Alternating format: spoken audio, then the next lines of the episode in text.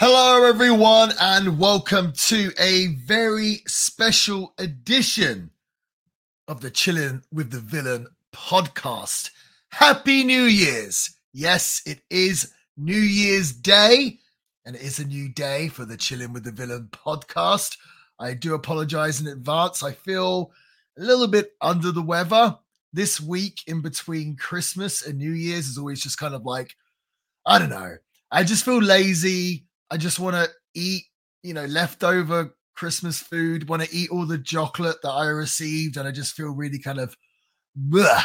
But I had to get out of my blah to come record this podcast today. So I hope you're starting your new year not feeling so blah and feeling refreshed and excited to listen to Chilling with the Villain because today the reason why it is so special is because we have an interview, an exclusive interview with former WCW, WWE, let me get this right, New Japan, AAA, and CMLL star Mark Jindrak. Now, this is an interview I've been trying to get for quite a while now. I met Mark Jindrak a while back in Mexico.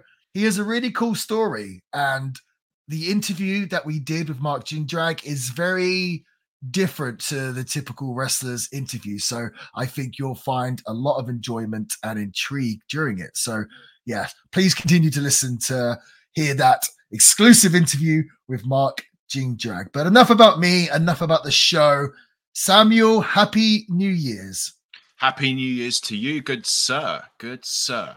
You know how you were explaining in between Christmas and New Year's that feeling where it's like blur, you don't want to do anything. Yes.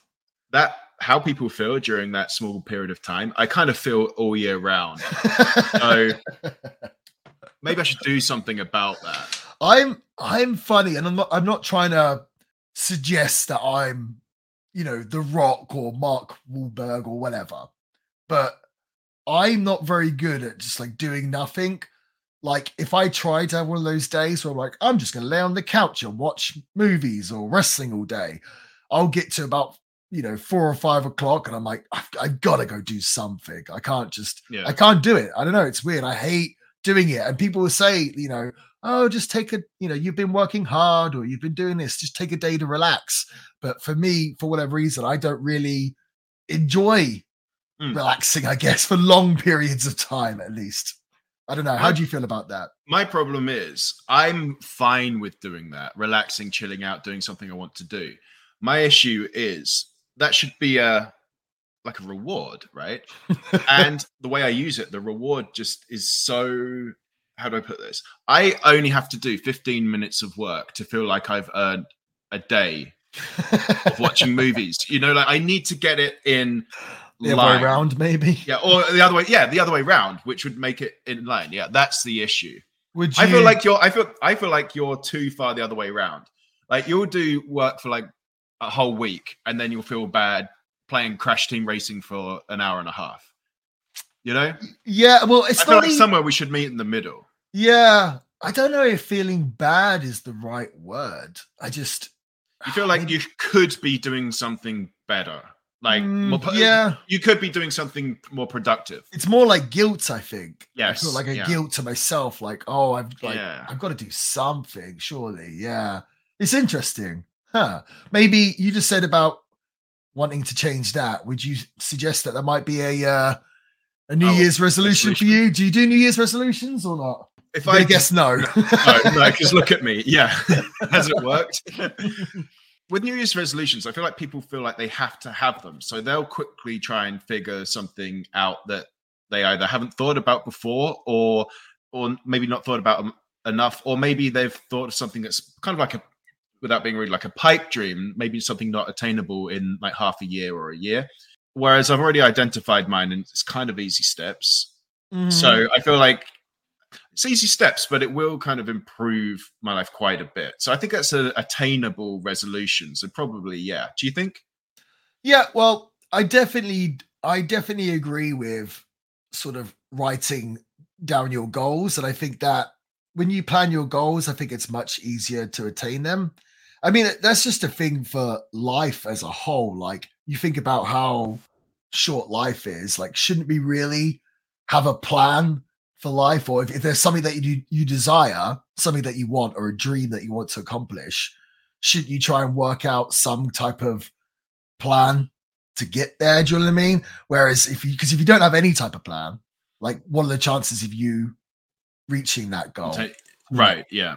I mean, so I definitely think writing writing down goals is, is really good, and mm. I think most years I have done that, and uh, maybe some years I've not, and yeah, I think I definitely notice uh, a difference. So New Year's resolutions, I guess it's the kind of same as writing your goals down, but I think so. The time that I do spend on social media, or actually even just interacting with fans that you know when I get recognized in public or whatever else, it's just I probably get asked this question every day, like you know, like oh, you going to WWE? Are you going to AEW? Whatever it might be. So I feel like my New Year's resolution for 2024 should be to sign a contract with a major company or at least be on TV for a major company. And it seems like the fans absolutely want it. I'm sure there's some that don't, but it seems like a lot of fans want it because I get asked that and told that every single day. So I feel like I need to make it my New Year's resolution to suggest, okay, 2024, the villain Marty Scurll will sign with a major company. So guess I'm putting it out there now. And I feel like 2024 is the year for it. I really do. I feel like the people have waited enough and it's time. It's time. uh, I need to just push the sound effect button from like Pavlov's dog. As soon as you say it's time, I'm ready to hit the top fives. Oh dear, dear, don't do that yet. But um, and how was your Christmas, Sam? Yeah, not too bad. You know I love it. Uh, I've changed my camera angle. I'm in a different room, so in the background, I've for the last this episode, the episode before, you see a Christmas tree. This mm-hmm. just coincidental. This this is actually up all year round, as you know, when you be That's, around. Yeah, I know it bothers you, but it does. I, I love Christmas. I'm into so, my interior know. design, and then you've just got nothing and a Christmas tree up. I live like. Do you remember the original The Sims when you weren't using the cheats for the money and you really did try it? You just have a you just have a completely empty house. You've got the sofa, a table. I've got a weight machine, like the the workout bench. I mean, and and weights just by my sofa and a Christmas tree and a TV. I would That's say how you I li- live. You live more like a, a student in a dorm, but I think even they put more effort in. They at least put a poster up or something. Yeah, and you you own this house. um, well, Christmas was special because obviously we put out the Iron Claw review. Yes. Um, what was interesting is so we were one of the first people to review the Iron Claw. And if you haven't listened to it yet, please go back and listen and we kind of we were like thumbs in the middle about the whole movie. Yep. You know, there were some really good things about it. There were some things we didn't really like about it, and overall, we thought it was average, maybe a little bit better than average, but we definitely had it didn't meet our super high expectations, and maybe yeah. that's on us.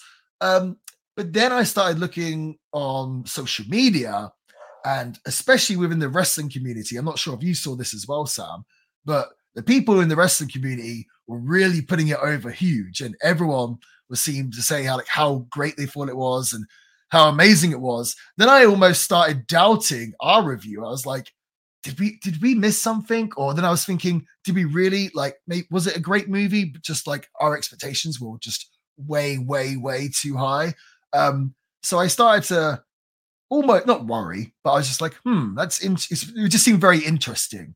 But then, well, actually, I spoke to you about it, and you sent me these reviews. I, mean, I can't remember who the reviews are from. Oh, was, the Guardian, Roger. The Guardian, Vanity yes. Fair, yeah, and they seem to be very actually aligned with our review. I thought they made a lot of the same points we did. Yeah, I feel like wrestling types and online types really I gravitated towards the movie, but the more kind of like mainstream or like old style publications or like mainstream views kind of more aligned with ours. Yet we, this podcast, we walk that line of online types and wrestling types. So it's just, but we had like the more kind of like mainstream opinion or shared a lot of the critiques that mainstream reviewers mm-hmm. also had. So I, I, feel like that's probably why you had that not doubt, but that kind of oh, I feel like I'm in a you know my our opinions are in like the wrong place. But it's just it seems like a lot of people shared our opinions, but also at the same time, a lot of people didn't. It's been really interesting actually, and I'm glad. Oh, we put a community post out on a poll out on. Oh, how did I do? YouTube. People, yeah, it did. It did pretty well in regards to engagement, but more importantly, it seems like people really did. Again, wrestling types, online types, really did enjoy the movie. Like overall, like we had the option of two thumbs up, one thumb up, and then a thumb down, and it was mostly two thumbs up. Quite a few one thumb up, and then only a handful of thumbs down. So I'm glad as well. You know, we want the movie to do well and succeed. I just feel Yeah. like it. What hmm, Well, I I, I felt like it was going to be for me, and it in reality it wasn't. But it doesn't mean we don't want this film to like kick ass. no, I, I Really saw well. some people suggesting like that they thought Zac Efron would get an Oscar for it. I thinking- I was thinking. I mean, maybe actors have got Oscars for less, but it didn't. To me, it didn't scream Oscar-winning performance. Did it? You? no, it didn't. And I also He I'm wasn't even sure the the star of the show for me. But go on, sorry. no, it's well, the, um, the dad could win like best supporting actor. You know, that's Yes. a category. That's a Mhm. category. I actually don't think it's eligible for Oscars, right? Aren't there kind of like diversity requirements to have things considered now? How do you mean? Oscars? Like you need like a certain percentage of non-white actors and production crew and stuff. Oh, really? eligible for. Yeah, yeah. Oh, I didn't know So it's probably not even eligible. Yeah. Really? Huh. I did see on social media, I think Instagram, maybe X Mm-hmm. slash Twitter as well. The Blue Meanie put a post out, and now I really like Blue Meanie. One, well, actually, I, I booked Blue Meanie before for Ring of Honor. and It was really cool. But uh, he put a post out saying that he felt like the feedback was sort of the majority of people thought it was awesome, but that like the smarky smark fans were kind of like the small percentage of them were like, uh, like we didn't like it because it wasn't, you know, because for example, like Ric Flair had the WCW title when he should have had the NWA title, and it just like historically, obviously, it it didn't align.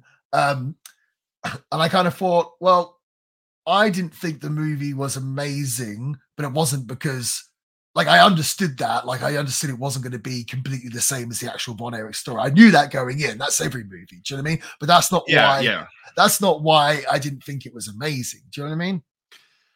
I love the Blue Meanie man, and I'd love to get him on the Oh, we on the- should, on the yeah. pod one time. But I, yeah, I didn't really like that take. I didn't agree with that take because I actually felt like he was doing what he was complaining other people are doing, but the other way around, like for the movie in that take. Does that make Right. sense? I think so. So it's like, yeah, but I mean, the fact that everyone has an opinion on it is awesome. Like, yeah, when we're talking about a wrestling movie and like everyone has an opinion on it, and my non-wrestling fan, like friends, sorry, Mhm. like they they're all talking about it too. Well, it's uh it's funny because now there's all this talk of A24 doing like other, you know, wrestling movies and picking up someone else's um story. And I guess that begs the question, Sam, should A24 pick do another wrestling movie or wrestling related movie? What would you like them to do it about? That's a good question. There it's was too hard to an- It's too hard to answer because on paper, like if you asked me however many months ago if you wanted A24 to do a Von Erich movie, I'd say hell yes. In fact, we did because we saw the trailer. We reacted to the trailer. With it was a hell yes. But then in reality, we had issues where it was like at by virtue of it being an A24 two-hour movie, Mhm. we actually didn't like it for kind of that reason. It may have would have been a better series, but that's not to say not every wrestling movie. I mean, every wrestling story wouldn't serve a good two-hour movie. I think there's a lot. So it's like, how do you? But we've got to pick. Hmm, someone it's difficult. someone sent me a tweet where someone was saying they should do a biopic of uh Chris Benoit and do it with Tom Hardy, Okay, which I thought was relatively interesting. But to be honest with you, I don't think that would be my first choice. Like I think we've had this conversation on the podcast before where a biopic for wrestlers is just like a really exciting kind of idea because we've seen it with mainly with with art music artists and musicians. You Yeah. know, we've seen like the the Queen one and Elton John, Elvis, and a lot of them I've really enjoyed. I really have. So, but you know, think about them even doing a Hogan one or a Flair one, a Bret Hart one. There's just so many wrestlers that you think, you know, Bruiser Brody, like so Terry Funk, there's so many of them. Like, I just love that idea. Maybe we should get into the movie industry, Sam. But just make them ourselves. Yeah, I reckon. No, that's not a bad idea. Well, if we did want to make a wrestling movie, then we would definitely have to get actors and get them into great shape, right? We mm-hmm. saw Zac Efron. The shape that he got in for the Iron Claw was pretty unreal. But when you're trying to get in shape like this, you don't want to get help from the black market. That's just not a smart idea. What you can do, though, to help you get into amazing shape is go to our sponsors, legacysups.com, and get yourself the Test X9 Natural Test Booster. Natural being the key word. Yes, the Test X9 Natural Testosterone Booster is a professionally developed nine ingredient formula for testosterone enhancement. Think of Test X9 as the all star team of clinically proven test booster ingredients. We all know how important testosterone is and how, as we're getting older, our natural testosterone is declining. So you really need help. And Test X9 is the exact thing for you. It's going to increase your strength, it's going to increase your energy. I've just been saying how kind of tired and blah I've been feeling this week. I think I need some Test X9 myself. And also, it's going to increase your sex drive, your libido. And that can only be a good thing. Not only that, but it's going to improve your sleep and just your general well being. So you can't afford to miss out on the Test X9 Natural Test Booster. And you know what? Just for listening to the show, you can save yourself 10% of your order. Yes, just for listening to the Chilling with the Villain podcast. Use the promo code Villain, that's V I L L A I N, for 10% off now at legacysups.com. And who knows, maybe you could end up looking like Zac Efron in the Iron Claw. I, I, I'm trying to think, would I like to look like that? Yes. would, you like, would you like to maintain it? Oh boy. Well, I did see some interviews on Zac Efron just about saying how intense, mm. you hmm. know, the diet and the training was to get in that shape. And it does make you giggle. We see this a lot when people just say, Oh, steroids, steroids. It's like I'm positive he was on a lot of stuff and probably growth hormone right. and everything else. But it's like I've also seen so many dudes in the gym taking all sorts of stuff and they don't look nothing like that. Do you know what I mean? So just, I, had a, I had a friend who said that. She goes, Oh, it's just, I just see steroids. It's like, yeah, and hard work. Right. Like the steroids part is the obvious. You don't need to mention that. That's just, you know what I mean? But it's like, right. Yeah, I, I don't believe that those steroids would make you look like that. That is a no. lot of dedication and a hard work. So amount. I guess yeah, when you're getting sure. paid millions of dollars, it's a bit easier to stay motivated to look like that. I guess. Yeah. Oh, I, I thought of a movie, by the way, that A24 should do. Remember, remember uh, Santino's story, going to Japan, leaving his daughter at home, that sort of thing. Yeah. Before that'd be a good. That would be a good movie story, I think. Yeah, it would be. I mean, honestly, any real professional wrestler that's made it is is probably got a probably has a story. yeah, yeah. well, you know what? Like talking about wrestlers and movies, mm-hmm. and obviously our episode last week, the Iron Claw. Yeah, it got me thinking there's been a bunch of wrestlers that have tried to move into Hollywood and a lot of wrestlers that fancy themselves as actors. So it got me thinking maybe a good theme for this week's top five would be the top five wrestler performances in movies. So, Sam, you know what time it is. It's time. It's time for Marty and Sam's top five.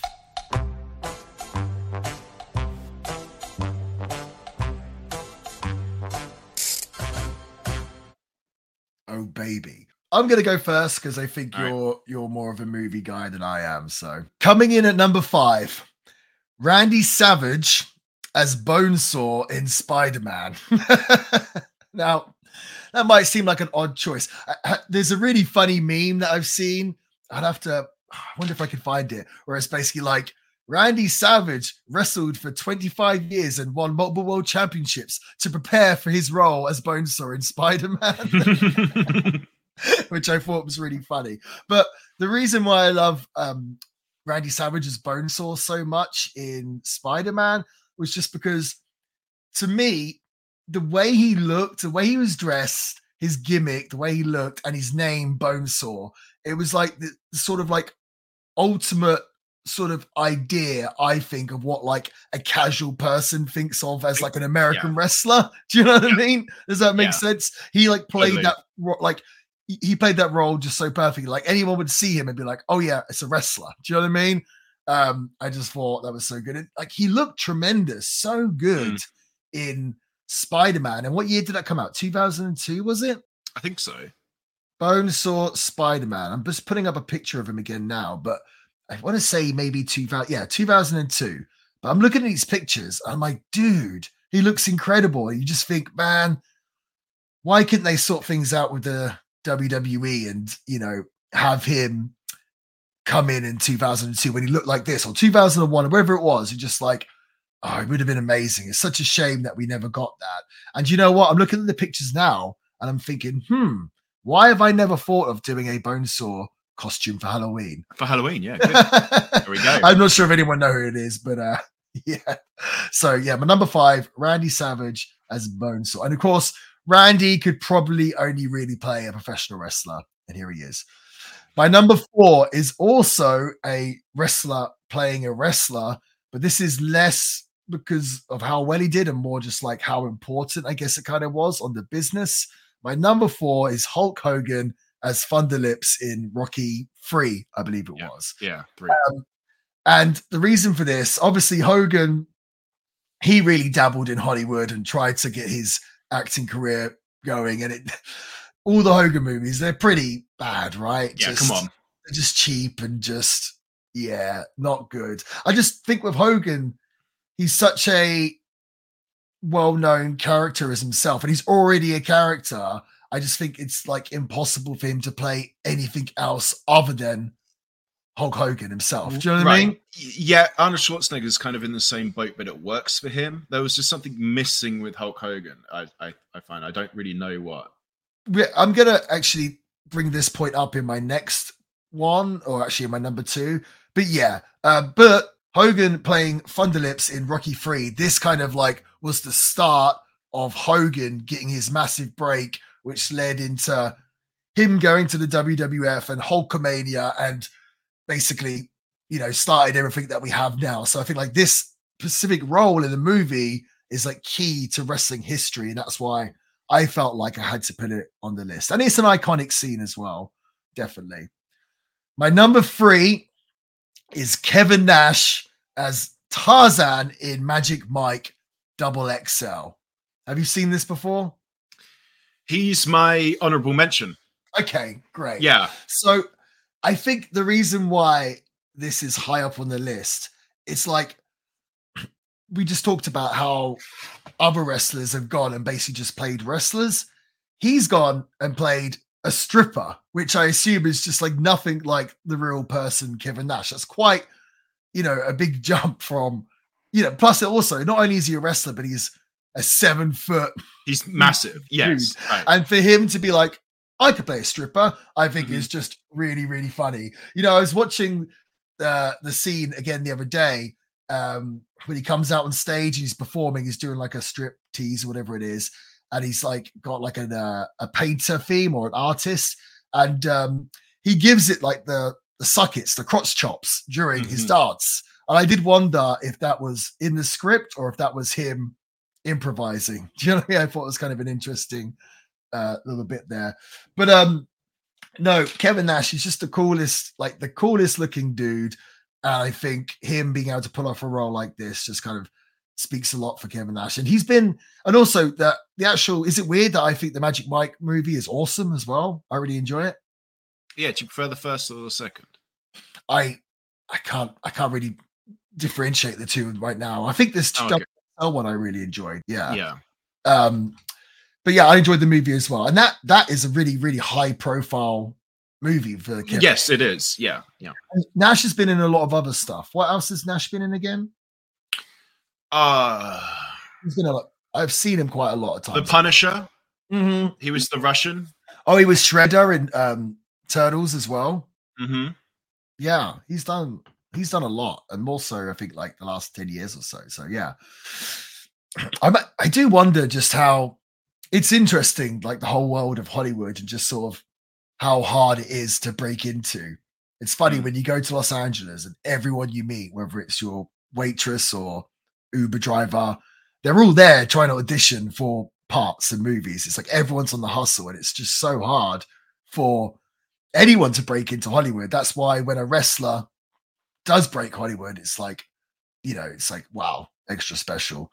Sure. My number two, someone that I think arguably has sort of broke Hollywood the best out of all the wrestlers. I'm going for Dave Batista as Drax in Guardians of the Galaxy. Now, you just said about Arnold Schwarzenegger kind of playing the same role pretty much throughout his whole career, which I Yeah. I Mm, I tend to agree with, but I think there's much better examples. I know when we were at the movie theater watching Iron Claw, there was that trailer for I don't know, it was like a Jason Statham movie. Like the beekeeper or whatever it was called. I'm not, I can't remember what it was, but we, I, I think I literally said to you, I was like, it's insane how Jason Statham has literally played the same character for 20 years. And Not only played the same character, but looks the same. yeah, he still looks like doesn't great. even Yeah. yeah. no but i mean he doesn't like dye his hair or grow it out or even wear a wig or Right, anything. he's yeah. literally jason statham He, he, he is, he is. and, um, and we'll like- watch it Right. And well, yeah, but like also The Rock as well. I feel like he plays the exact same character in every movie. There's not like a whole lot of depth there. But with Batista, I feel like he really had to come out of his comfort zone for this movie. And I feel like he's played different characters in different movies. And Yeah. obviously, Guardians of the Galaxy, massive, massive movie. He was like one of the highlights of Guardians of the Galaxy for me. He brought that kind of comedic element, and it was, you know, I thought really cool to see that of someone that's such a, an intimidating looking wrestler. And you know what's Yeah. funny? Apparently, Dave Batista said that before Guardians of the Galaxy, he was broke, and this kind of got him back into it. And I was like, how did he get so broke after his massive wrestling run? I don't know if he had divorces or what, but maybe just. Not, I don't think he's very good at looking after his money, apparently, or at least wasn't. that. But I guess Guardian saved his ass. I think I heard that. I hope that I haven't Made misremembered this. Yeah, Mhm. so edit this out if that's not the case. um, but yeah, go on. Sorry. about his like he seems to have quite good range as an actor actually when Mhm. i was asking friends like oh we're doing um wrestler performances in movies that a couple of people asked if i've seen batista in knock at the cabin I've heard that? that's really good. I've not. yeah uh, okay no neither have i apparently he's really good in that and it's more like a subdued softer role Yes. Uh, yeah maybe we should check it out in, yeah. In fact, um, I keep meaning to watch this movie because I've seen. Yeah, it does look. It looks interesting, and I think he plays quite an, in, you know, an intense character. So that would be. We should. We should definitely watch that. we should yeah yeah And coming in at number one, of course, it's Rowdy Roddy Piper as Nada in They Live. Yeah. and I don't. It's obviously a personal bias for me just because I love Roddy Piper, but I did actually think he was he was great in this, and he's kind of playing himself, but himself Hmm. is like a action hero movie star. Do you know what I mean? So high energy like charisma off the charts yeah Yes, yeah. So what was funny about when I did a little research for They Live, that kind of famous fight scene between Nada, Roddy Piper, and Frank, I think his name is, when they're kind of outside the dumpsters and stuff. yeah yeah Apparently, this in the script, it was only supposed to be a 20 second fight scene, but apparently Piper and the other dude, for whatever reason, they just decided for like three weeks, I guess when they weren't when they were on set and not filming, they were practicing this fight scene and kept coming up with more and more stuff to the point where they showed the director it or whoever. And um, he was like, Oh, I love it. Let's keep it in. It ended up being like a five minute fight scene. And like every time you're watching it, when you think it's finished, it ke- like, keeps going on and on. like, Yeah, not in a bad, not in a bad sense. Like it's just like it takes you by surprise. Like oh, it's still going. Like um. So yeah, and I just it. I think Piper did a, a handful of movies because I know maybe it was like 91, 92 or maybe it was early. Well, obviously They Live was 1988. Um, but there was definitely points in the WWF where he was like, "Yeah, I'm leaving to go to Hollywood," and I, I think he probably thought he was going to be a big star in Hollywood, and why not? I mean, you know, I feel like if you back then if you're such a big star in wrestling, you kind of assume that you could be a big star in that. And uh, like I said, Hollywood seems like a really, really, really hard thing to break. I have a, so much respect for these Hollywood actors and everything else. But yeah, I just uh, I haven't seen this They Live for years and years and years, but I feel like I need to go watch it back because it was a fun movie as well. It's so good. It's Yeah. fun. Oh, it's so good. I love it. All right. Awesome, man. That's pretty good. It's pretty good. It's my turn. All right. Number five, I've got the Big Show in the Water Boy as Captain Insano. Do you remember? Captain, yes, of course. Yeah. Yeah. So this isn't the best movie in the world or the best portrayal in the world or I mean best acting performance in the world. But when exactly like what you said about Randy Savage in Spider-Man, like what does a general audience think a wrestler is? Back in those days, of course you cast the big show, right? Mhm. Yeah. Perfect casting for that sort of character. We need a big the, the name Captain Insano, just kind of generic, over the top. The performance, the the star, you know, he's over seven feet tall. It's just like the perfect. We want to get our point across, like a very unsubtle point, as quickly as possible. We cast the big show. He did a really good job. So he's number five. And people remember that as well. Like he, I think every now and then, Big Show, like he's busted it out on AEW a couple of times, so people remember the gimmick. You know. Oh, okay. That's cool. That's cool. I didn't know that. Mhm. Number four, I've got Roddy Piper and They Live. The movie is, I'm biased because I love Roddy Piper and I love They Live and I love John Carpenter movies. I've got three 80s, awesome 80s movies, 80s wrestlers, cool portrayal. Like I, my list is kind of gravitating towards that kind of style. That's number, that's the first one. Yeah, because Maybe movies now suck. yeah, they now suck. So yeah, uh, but Roddy Piper and They Live. You said everything I wanted to say. He's just so charismatic. He's like a real life movie star. Eddie of course, put him in something like that. He, it's not like he carries them like we necessarily need him. The movie's good enough on its own, but just having Roddy Piper in it is just the icing on the cake. It's amazing. I really, I love it. We should watch that. Uh, it's been a while since I've seen it too. Number three, I've got Randy Savage in Spider Man as Bonesaw McGraw because it's the same thing that we said with the Big Show in, in the Waterboy. He's just the perfect person to cast for. This is what a over the top, insane American wrestler is, and he just did such an amazing job, and it's so iconic. Like it's endlessly memeable. That's my favorite Spider-Man movie, by the way. I think. The first one, I prefer the second one. Well, I mean that that series of them though, Oh, that's it. Yes, me too. with yeah. Tobey Maguire. Yes, yeah, me too for sure. The third one, yeah, but the Yeah, first third one was weird, huh? Awesome, yeah, Yeah, no, no, number two was my favorite one, but I meant the stats. Yes, yeah, yeah. Oh, yeah, me too. Yeah. So Tobey, uh, Tobey Maguire, Peter Parker's trying to like, isn't he trying to impress Kirsten Dunst? But and he's like, so he needs money and he's wills. He's trying to buy a car, so he just like sees this wrestling show as like a means to like, oh well, I've got these powers now, right? So this is going to go easy. And then he's up against Bonesaw McGraw, and they just have these constant back and forths that are just amazing. It- it's funny. I think like that portrayal of wrestling. I think that's what a lot of people are like.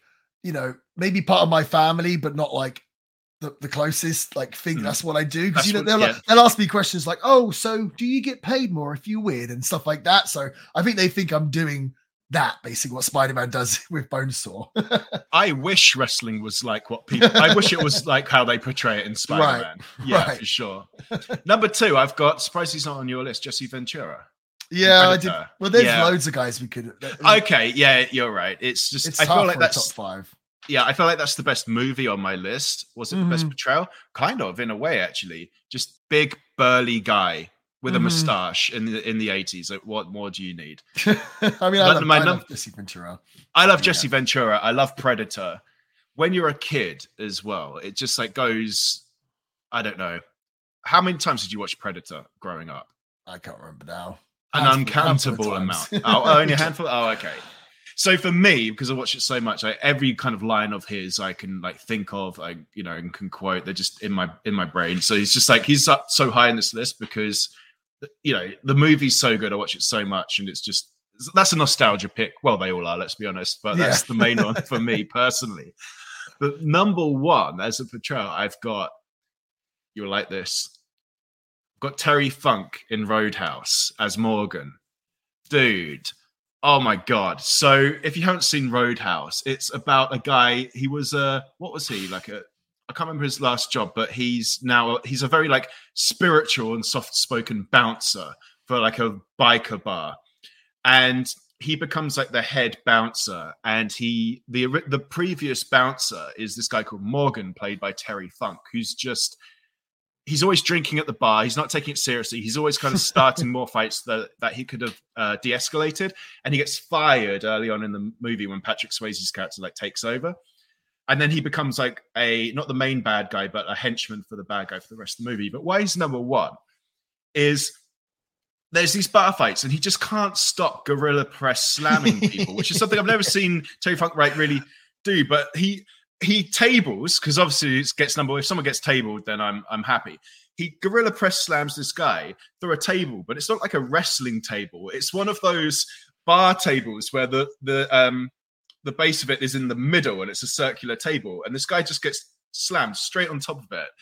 Which just, if you think about in real life, is gross. But he also gorilla press slams another guy in the background of a. There's this bar fight. It's a long scene, and there's just chaos everywhere. And if you look in the top right corner, I think it's been a while since I've watched it, you see uh, Terry Funk again, gorilla press slamming somebody, just throwing them on the ground, and they just take it. And then after he does that, because there's danger all around, he does that. Um, you know, where Terry Funk kind of he spins around in a spot in a circle, like with yeah. his jukes up. And if you didn't, if you know who Terry Funk is, you've never seen Roadhouse, you just came in on that scene, you just saw like in the corner of your eye, like you know it's Terry Funk just by the, that kind of manner. Right. Yeah, of course. I've also got to say he looks massive in the movie, but that's because he's how tall is he by the way? Like six. Terry foot, Funk's maybe? a pretty he's, big he's, guy. He's, he's, tall, but he's not like super tall, and he seems kind of small in wrestling. But when you put him against normal looking people, like in this movie, he's he's hench, like he's massive. Well, like, no, he is a big person. He looks small in, in wrestling because the area yeah, was in, everyone, yeah. everyone yeah, was true. massive compared to like you know he's six one. You know six one builders. Oh, six one. Okay, cool. Two hundred and forty seven pounds. Like, jeez, Louise. Yeah. Yeah. So he's, he's a, a big, burly guy. Yeah. Yeah. But that movie is great, and if you just want to see Terry Funk throwing people around in a bar and causing trouble, that's yeah, it's definitely worth a watch. The movie's great, but just watch Terry Funk in it, man. He's so good. Absolutely. Well, I feel like there's a great top five. I mean, we could have said about um we could have said about Andre the Giant, you know, and Princess. Oh, Princess Bride. Yeah. Uh, there's so much stuff we could have got, but obviously, you know, Even... we didn't we didn't mention the most famous wrestler slash actor, of The Rock.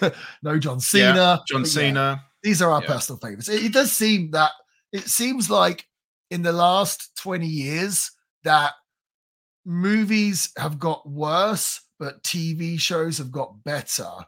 It seems like now. Yes, no, I, I kind of, yeah. With, yeah. with these TV series and stuff that come out on the streaming services, there's been some mm. amazing, mm. amazing ones. And it seems like now when someone genuinely wants to create something meaningful and tell an amazing story, they decide to do it in TV series form whereas they used to do it in a movie. And I feel like now with movies, it's more a case of, you know, who can we put as the lead actor where you know yeah. all the basic bitches will come watch and we'll make loads of money do you know what i mean mm-hmm. no I that's how, right that's how it seems like to me but like tv has got better but yeah the movies have got worse i feel so that's just my opinion i've got pretend this was i've got a killer honorable mention that i should have done mm-hmm. right my honorable mention for best wrestling performance in a mainstream movie is the concept of pro wrestling as the fight as the in-universe fighting style in Blade 2. yeah. Have you like in that movie when they when they fight, it's not the standard like fighting like it's not like boxing or kickboxing. For some reason in that movie, the in-universe fighting style is professional wrestling. And oh. they're doing brain busters, they're doing elbow drops. It, Triple H was in it, right? Triple H was in Blade Trinity, the third one. Oh, okay. yeah, yeah. Yeah But the second one, for no, for inexplicably, they just they're all doing pro wrestling and not like um how wrestling is now like you know incorporated into MMA or something like that. No, this is literally pro wrestling. Like he's doing stalling brainbusters and Yeah. saying quotes. It's amazing. Well, it's a more visually exciting thing, you know. Like every movie, not every movie, but millions of movies have had fight scenes where it's just punching kicks. It's like so Mhm. wrestling is just more visually entertaining and spectacular, I guess. So that was a great shot for them. But um, yeah, that was our top five. Yeah, that was really fun, wasn't it? Yes, it was really fun. And you know what else is going to be really fun? Our exclusive interview Mm-hmm. with the reflection of perfection, former WCW tag champ, former WWE superstar. He wrestled in Japan. He left America and made a really massive name for himself in Mexico, much like what the villain is doing now. Today's hmm. guest, Mark Jindrak. So I'm not going to waste any more time. Let's go on over to the interview with Mark Jindrak. So here we are joining us at this time on the Chillin' with the Villain podcast. Yeah. He, he is a former WWE, WCW, AAA, CMLL, even New Japan Pro Wrestling superstar. He is, of course, my friend Mark Jindrak. Hello, Mark. How are you doing? Thanks for coming Good. on the show today. Good. No, thank you. I'm, I'm looking forward to chilling with the villain. So, you know, so we actually spoke about this a little bit when we had Chris Masters on the show. But okay, sexy lot- Jesus. yeah, we had, we had Sexy Jesus on the show. Nice. Uh, I think the I was going to say the last time I saw you, and I think also maybe the first time I met you, you saved my ass in Mexico. You saved my life, so I'm in forever in debt for you that I'm not still stuck No, in no, Mexico that now. I was. That's that could have happened to anyone. My Spanish helped out a little bit. That's all. are you um are you are you living in Knoxville still, or you're I'm in Mexico? Knoxville, Tennessee. Yeah, Knoxville, Tennessee. Um, you know, I never thought I'd live in Tennessee at all, but uh, I took a job here. Like, and always while I was wrestling, my hobby was uh, like sports cards, um, collectibles, things of that sort, like baseball, basketball, football cards, and so like when I kind of got out of wrestling, um, I just kind of dove in, and there's a there's a company here that they, we actually grade and authenticate autographs and things of that sort. So uh, I moved here. It's kind of like a passion job, and uh, you know, so it's pretty nice. Tennessee's a nice place. Nashville's close by. Knoxville, of course, is cool. It's the capital. Uh, our mayor is Kane. You know, so Oh, that's so funny. you can't go wrong. Our mayor is Kane. That's hilarious. So That I wanted. I I think I heard. I think last time I saw you, you told me about the grading cards. So sort of like the big famous one is PSA, right? PSA is like probably the the most used. There's Beckett. Um, we're probably like number four, or number five in the in, in grading. You know, so but we're we're like a brand new company, so we're kind of a niche. You know, Our- what we can do is like like PSA is very like uh, plain labeled. It's, it's more for buy and resale and stuff like that. The the old timers Right. like the, the old heads like it. You know, and it's good resale. We're we're more like uh, we think outside the box. Our labels.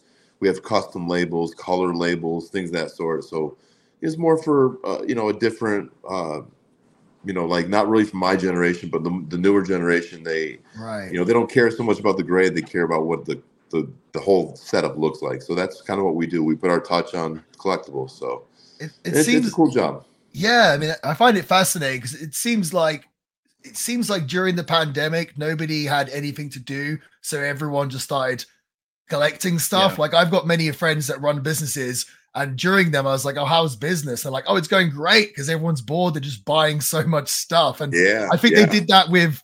It definitely happened with. um I don't know how familiar you are with like wrestling figures. I've got some like classic wrestling figures Oh they yeah, all they all Yeah. shot up. And funny enough, a lot of people now get those PSA graded or whatever it might be. But the sports cards and especially like people's rookies cards just started going crazy. Oh right? yeah, yeah. It was it was it was an explosion, and like uh, you know, like it was a point in time where like Target and Walmart, like people there's 20, 30, 40 people waiting for the uh the stocker to st- stock the the shelves and things of that sort. So Right. it was it was tough. It was real tough. It was a lot of newbies in the the the hobby, and then all the old heads like me dug up all their cards in mom's attic and stuff. And, Right. You know, and now like that that whole bubble had burst. The market's gone down. It's, Oh, really? It's leveled, it's leveled out. You know, and then you know, the left left are the diehards like myself. So Right. I'm cool with it. I, I love it. Like I'm here at my desk. I just you know got just cards upon cards. Like I, I do it all day. I just love. I have a little eBay store. Um, Mark Jindrak cards. Check me out on eBay. I got you know. Oh, you. Oh, lot- wow. I got over like 2,500 listings. I, I do it in my free time. Just Damn. just just different players. You know, from Michael Jordan to LeBron James to Tom Brady. You know, all the everybody. Um, That's so like we, me and Sam. We're both well, Sam especially, but we're both you know in the stock market. Would you consider it kind of like it's similar to that, right? Really? So you guys are in the stock market? I didn't, that's that's awesome. I, Hmm. I I'm so intrigued by that. Like I have to pick your brain, uh, you know, off air and stuff. Sam's your guy. I I put money in and then lose it and hope it goes up someday. But Sam's your guy for that. Yeah. I but it just, just I'm just intrigued about that. Yeah. but it seems like you're already kind of in it, just in a different form. Yeah, cards Yeah. cards are kind of like that. You you, you kind of. My brother actually I have a brother. Uh, ironically, he's less than a year uh, younger than me, so he's we're 11 months apart. Uh, while I was out wrestling and stuff for the last 20 years, uh, he was an engineer, so he made some pretty good money. Uh, he got into the buying heavy big cards, like big big cards. So like right now, like in 2009 when there was that recession and stuff here, he went on eBay and he was buying cards on the low, like and now he's got like probably about 20 cards in this in a vault. It's called a, a PWCC vault, and it's like in Oregon. And uh, 20 of his cards value over like 2.4 million dollars or something. Like Jeez. he's got like like there's a, a Messi rookie PSA 10 Messi rookie. Uh, there's only Wow. 21 10s in the world, and he has two of them, two out of the 10 of 21. So. So I think they go for about two hundred seventy-five thousand dollars each. You know, so dude. I that's just mind yeah. blowing, isn't it? it's funny. It's funny. So I'm a big um, football fan, or what you guys, I guess, would call soccer. And um, I We watched live- last. Lasso. It's football, football right, life. yeah, football, football, Mexico, yeah. Um, Mm. But we, we live in Florida, and I remember there was rumors of Messi, you know, coming to Miami, and I was looking at tickets, and they were like fifteen dollars, and then they finally, and I didn't buy any tickets. Then they finally announced Messi is joining Miami, and now tickets are like five hundred dollars. So Yeah, can you imagine? You bought the whole Right. for, his, for his first game. he bought the whole section. I should have done. Jeez, absolutely. but um, Sam, you have a Yep. question that you were running by me, and I didn't actually know this, but Sam's got a question he's been dying to ask you. Oh, this is going to sound like a non sequitur, but I have to know, so I've just got to get it out. So there's a claim online that you have or had the highest vertical in WWE history. Now, I Yeah. couldn't find any kind of real. What's the legitimacy to that with 43 inches? First of all, Um, this is two parter. Well, um, I guess it was never formally, formally like I, I don't know where they got. Like I think somewhere in the the time I played basketball, something Yeah. was recorded. Um, but I always used to when I was in WWE, I used I used my WWE TV time. Most guys are getting on the shows; they want to be champions and stuff. I used to love all the extras that came with being on TV. Like I would get myself in celebrity basketball games and stuff, and like uh, I've really shot like like I don't know, like I do 360 dunks. I, I used to, like you know, I'm 46 years old now, so you know, No, yeah. 10 years 10 years ago, like I was doing 360 dunks with like I I could touch one time, and this is a true story. One time in the Staples Center, um, me and Orton were walking around the back, and uh, if you ever saw the documentary, we're we're idiots together. You know, we're always coming up with crazy shit. And uh, Shane McMahon came around the corner, and I was like, "Man, I bet you I could touch that thing on the ceiling." And and Shane McMahon's like, "No, you can't." Orton's like, "No, you can't." I said, "I bet you I can." And at that time, like the whole like writing department, wrestlers started gathering around. Vince came around the corner, so it was like literally 30 people watching me. And I actually jumped up. And my second time, I, I touched this metal thing on the ceiling at the Staples Center. So everybody was in awe. So Shane McMahon went to get a tape measure and he, he measured it and it was Hmm. 12 feet two inches. So Jeez. and like I like I could I could touch my armpit and the basketball rim and stuff. So I mean I'm six six, but the 40 right around 40 inches is is you know um probably legit at, at my peak, you know. So Yeah. So Montez Ford of the Street Profits says that he's got the highest vertical at, but he just says over 40. And I mean, he doesn't mean frog splash, right? So there's some, you know, I, I kind of believe it, but there's two kind of camps here. It's like, is it Mark or is it Montez Ford? And I was just, oh, oh. but we can actually find this out definitively because what did you say Shane said the measurement was? Because we just subtract your height. 12 feet, just subtract your height from two, it. 12 feet, two inches. 12 feet, two inches. And so you're six foot five. I'm six, six, six. yeah, six five, six six. So here's a question. Sam mentioned Montez Ford. Do- Mark, do you know who that is? Do you um keep I've, to date I've with heard his name. No Yeah. respect, disrespect him. I, I've Sure. heard his name. Um, and you know when when guys do like athletic crazy stuff, like um, they usually put it in my timeline on on X or whatever, because I've I've always been like a defender of my drop kick. You know, uh, For sure.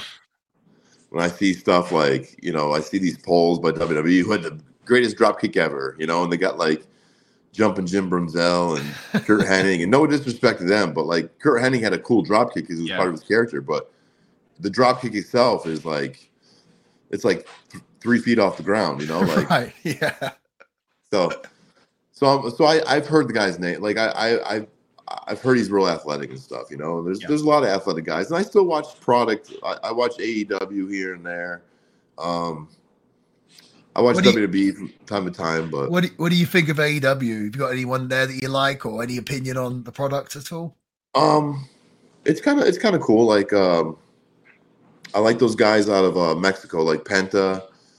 Um, and, and see the guy who the guy who manages Penta, the guy on TV, Alex, the hype man, I think he's called. Yeah. Um, I have a long history with him. Like we used to have this Lucha Libre USA deal, and uh, it was myself, the owner, and this guy Alex. He was actually like our head writer for Lucha Libre USA, and it, oh, I never knew that. yeah, so that's kind of like the long history and stuff. So, and actually, uh, Penta, I think he's on the card for. I'm wrestling in February on, on with Robles Promotions in Mexico, and I think in Monterrey, uh, myself, Dralistico, and um, Penta are going to be in a three way match. So, Oh, that's really cool. Well, I, Yeah, I, I- I want you to ask me about. Sorry, Yeah. go on.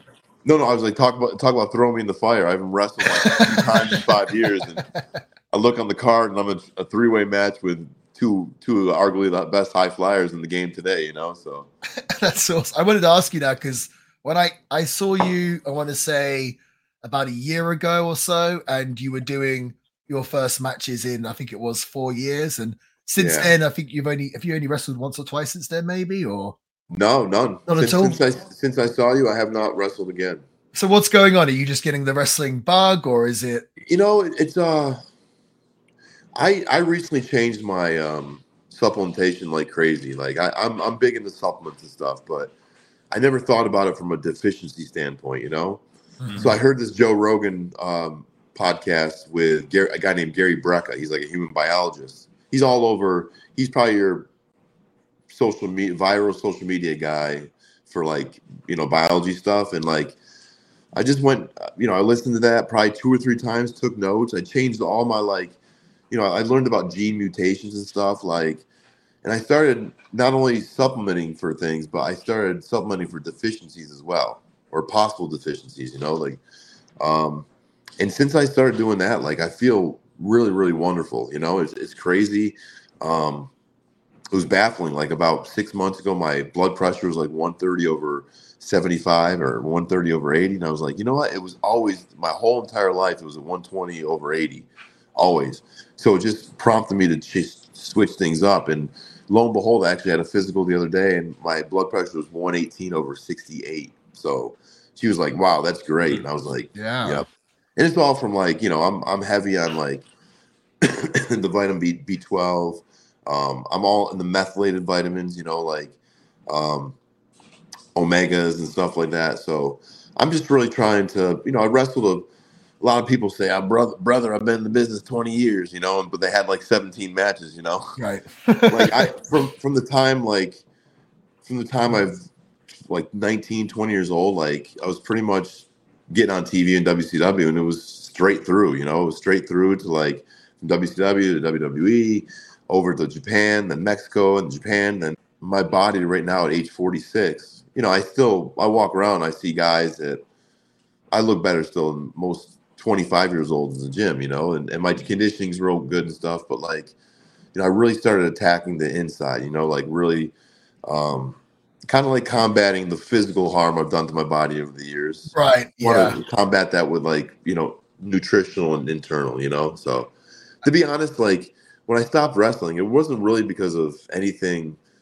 It was just like I kind of got burnt out. I never had a break, you know, I never had a break, never had a weekend off, never had a, you know, in, in, in Mexico, I was wrestling like when I was like, talk about LeBron, everyone's on LeBron shit for being 38 and doing, I wrestled 270 matches in Mexico at age 38. You know what I'm saying? Like Right. it was, you know, and, and, uh, it just wears on you, you know? So Yeah. I'm just, I'm, I'm, I, but when I stopped, I thought, you know what? Like when I stop, everything's going to heal up. It was just the opposite. It's like, right. you- I was going to ask you when you that. Yeah. stop, you die. When you stop, you literally die. Your body, you know, you, you see those like um evolution pictures, the monkey turning into Yeah. a human being. Like it was like it, it literally when you stop, your body starts curling up, you know, like I I constantly have to stretch out and open myself up and stuff because it, it's just and I found that when I have something to train for, when I have something to shoot for, like these matches I'm doing, um, and I'm also possibly going to work in the states for the first time in a long time.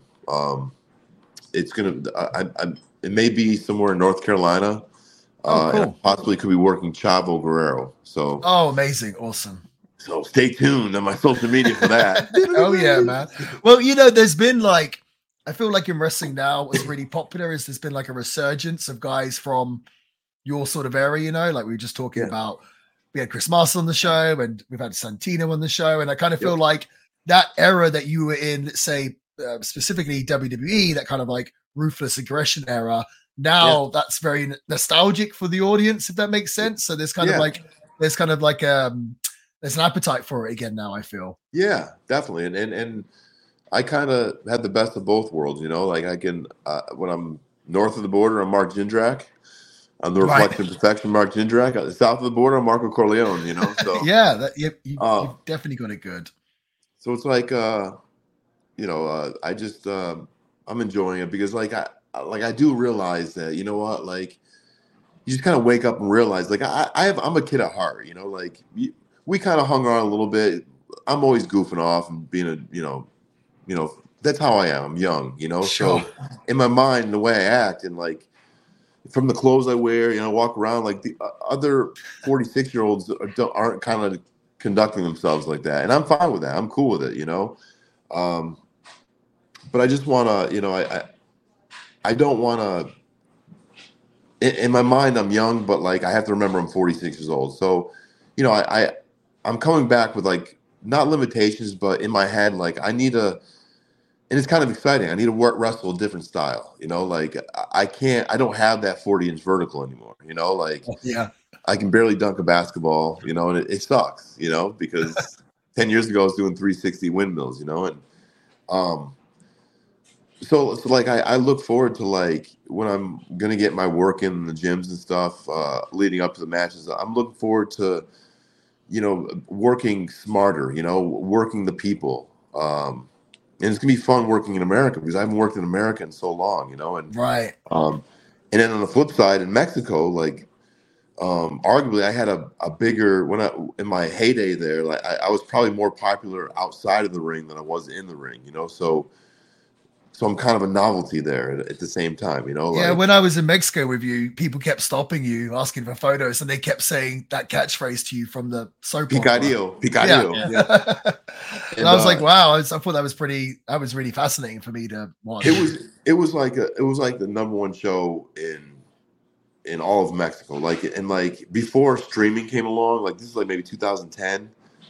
Before streaming came along, like literally the only place you could see it was on free open television in Mexico. You know, so Mhm. and a lot of people don't have cable television. You know, they Right, have that right. that normal local channel, which was Televisa, and these ratings they were doing. You know, like um like ratings literally ratings like 32 you know 32 you know people back in the day when raw would do like an eight you know people yeah, like that's like crazy. Yeah, we're doing like a 32 with like a 56% share like it was like that's ridiculous insane. That is crazy. and then you know the crazy thing about it too was like and I was probably more proud of this is like after they are hit the hit shows pass on Televisa, they go over to Univision in the United States and they play Yes. on prime prime time Univision.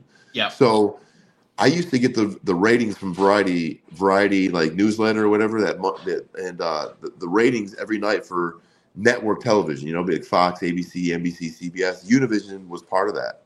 And every night, like literally the the the, the soap opera episodes where I was like starring in, I look at the ratings and we were like number four in America. You know, like it was like the Major League Baseball All Star Game, like some kind of reality cooking show, like The View or something, or I mean the Yeah. the uh, that's that the the judge, will they judge or whatever? The Voice, The Voice, The The voice. voice. Yeah. and then and then our uh, Porque el amor manda was like number four in the nation, you know, and like number That's six was like Modern Family, number Wow. eight Yeah. was like Two and a Half, uh, Two and a Half Men, you know, so it was it was kind of like that was kind of cool, like, and they did, you know, I got a lot of accolades in in in uh, Latin America for my part, you know, so yeah.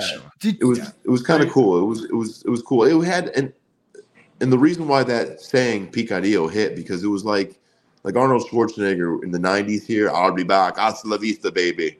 That's how my accent kind of sounded in Spanish. So when I said Right. that threat, that taunt, they voy a hacer picadillo. People lost it. Like they, they thought it was the funniest thing ever. And I didn't. I wasn't trying to be funny. I was trying to get my line out correct. You know. So how did so how did wrestling, particularly WWE, kind of prepare you for the telenovelas? Because WWE is a soap opera too, right? you know, to be honest, it didn't it didn't prepare me at all. And and, and to Really? be honest, I, I dropped the ball. Like if if when I, when these novellas was going on were going on and, and like when Mexico, like when I was in CMLL early the Yeah. early years, like 2007, 2008, if you put that Mark Jindrak back in WWE, I think I really think that I could have had a really, really good run there, you know? And a mature Mark Jindrak. But when I was there, like Mm. I didn't get I didn't give a shit about wrestling. Like to be honest with you, like I was I'd be bummed out, like, ah fuck, I got like I got three house shows to do and then Raw, like, and there's a sweet party going on or something in Atlanta, and I wanted to go to a party, or you know, like, it, was, it was ridiculous. But like at the same time, I was six six, you know, like genetically, like I was 255 pounds, probably like six percent body fat, had that vertical leap, like Yeah. There weren't athletes like that really, you know, and and uh, to be honest, I just rested a lot on my uh, uh, just God given abilities there. I I, Yeah. I took WrestleMania weeks as like like vacation to hang out with everybody and stuff, you know, like it was. Um, I just didn't take it seriously, you know. So so what happened? But that that's how it prepared me because when I went when I got released in 2005, I was like, I, I didn't think they'd ever release me, you know. And and it really wasn't anything against me. It was just like the way WWE works is after WrestleMania, that quarter, right after WrestleMania, they cut, they cut stuff, you know. And and be, before the um, pandemic, cutting, that was I was involved in the largest WWE cut ever. You know, like the Dudleys got cut in that, you know, the Hall of Famers. You know, so it's like it's a conveyor belt. People get fired all the, like every year, right? Yeah, and in fact, like six months, seven months later, I was still really, really tight with Randy Orton and uh, Rey Mysterio. It just so happened they were doing a show and like it was like a Raw and SmackDown show and like like Augusta, Georgia or something, Georgia. So they came in, flew to Atlanta, and I drove them to the arena and just hung out, you know, backstage. It just so happened that day, Booker T came to Raw and would talk to Vince McMahon. As soon as Booker T was starting that um, Houston Championship Wrestling, whatever it was, Mhm. and he was like, "We let go of some guys that we could have probably made in the stars." Like, I think he named like uh, he named me, he named Charlie Haas, and maybe I think Mordecai, um, but he named me. And just so happens I was there that afternoon, and Vince McMahon basically hired me back on the spot. He was like, Oh, you know. I uh, you know appreciate what you've been doing in Mexico, and I've heard you've been in Japan, but uh, I think you still you can make some money here. And I was like, he told me to give uh, Johnny Laurinaitis, Johnny Ace a call, and he told me to call uh, go to Deep South Wrestling, which was run by Hugh Morrus. And to be honest, like Hugh Morrus and me weren't the best of friends in WCW. I thought he I, I thought he was always a martyr, you know, like being a martyr, overselling shit, like I don't know. We just had heat. and and he didn't like me, I didn't like him, and like when I got the Deep South, I felt like he was just kind of fucking sticking it to me, you know, like. And at that time, I was kind of getting over in Mexico. This was like the early. I was flip flopping. I Mex, uh, Japan was kind of. I like Japan stuff, but like, uh, it was just man. I, I was still in that mode of like having fun and stuff, and like you know, you've been on those three, four week tours of Japan. Like those things get long, and Yeah. it's serious stuff, and you know, you're you're you're flipped upside down. Like it's it's four in the morning, you just wake up for no reason, or it's Oh, like yeah. three in the afternoon, you just you'll zonk out. Like someone be talking to you, you'll just fucking fall asleep, and it was like it was messed up. Like the the language, it was really really tough, and I just like. And like I said, I didn't like wrestling that much. To be honest, I didn't like it that much. It You was gotta love wrestling to do that. Plus, as well, like the Mm. times you went to Japan, obviously, like the mid 2000s, all the times Yeah. I went to Japan was kind of like 2015 onwards. So I had my phone, my internet, my laptop. You guys Yeah. back then probably a little bit different, huh? Yeah, about yeah, about 2006 ish. Yeah. Um yeah, and then and then but then I went to Mexico and I'm like, okay, well this is from Atlanta. It was a 2 hour and 45 minute flight. That's a plus.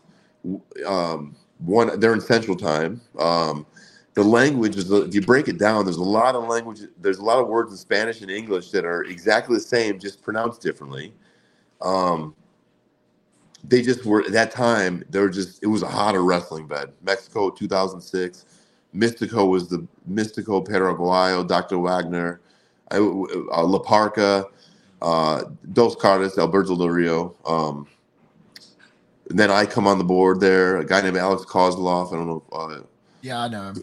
um, Rocky was there, Rocky Romero. So it was just like we were having a great time, and you know, and and uh, it was so so it was like the decision was easy. So I went to I went to Mexico. and It was still fun there, you know, and like I said, like it just worked. My style worked there, you know, because I like jumping around and doing all these fancy stuff. But I wasn't your chain wrestler per se, or you know, I wasn't going to show you anything, you know, on the mat, you know. But like I was like leapfrogging three people and you know drop kicking people like having somebody hold up another guy eight feet in the air and drop kick him in the face you know that was stuff where like i was starting to get over just on jumping and then i had that ramp and i would use that ramp as my Right. runway and literally Yeah. like it got over when i when i i started noticing that i was getting over and i was a i was a rudo a heel and um it was just man it was an easy decision i was like you know what i see money here um, because while they're looking at Mystico every Friday night, 12,000, 13,000, 14,000 people and hot.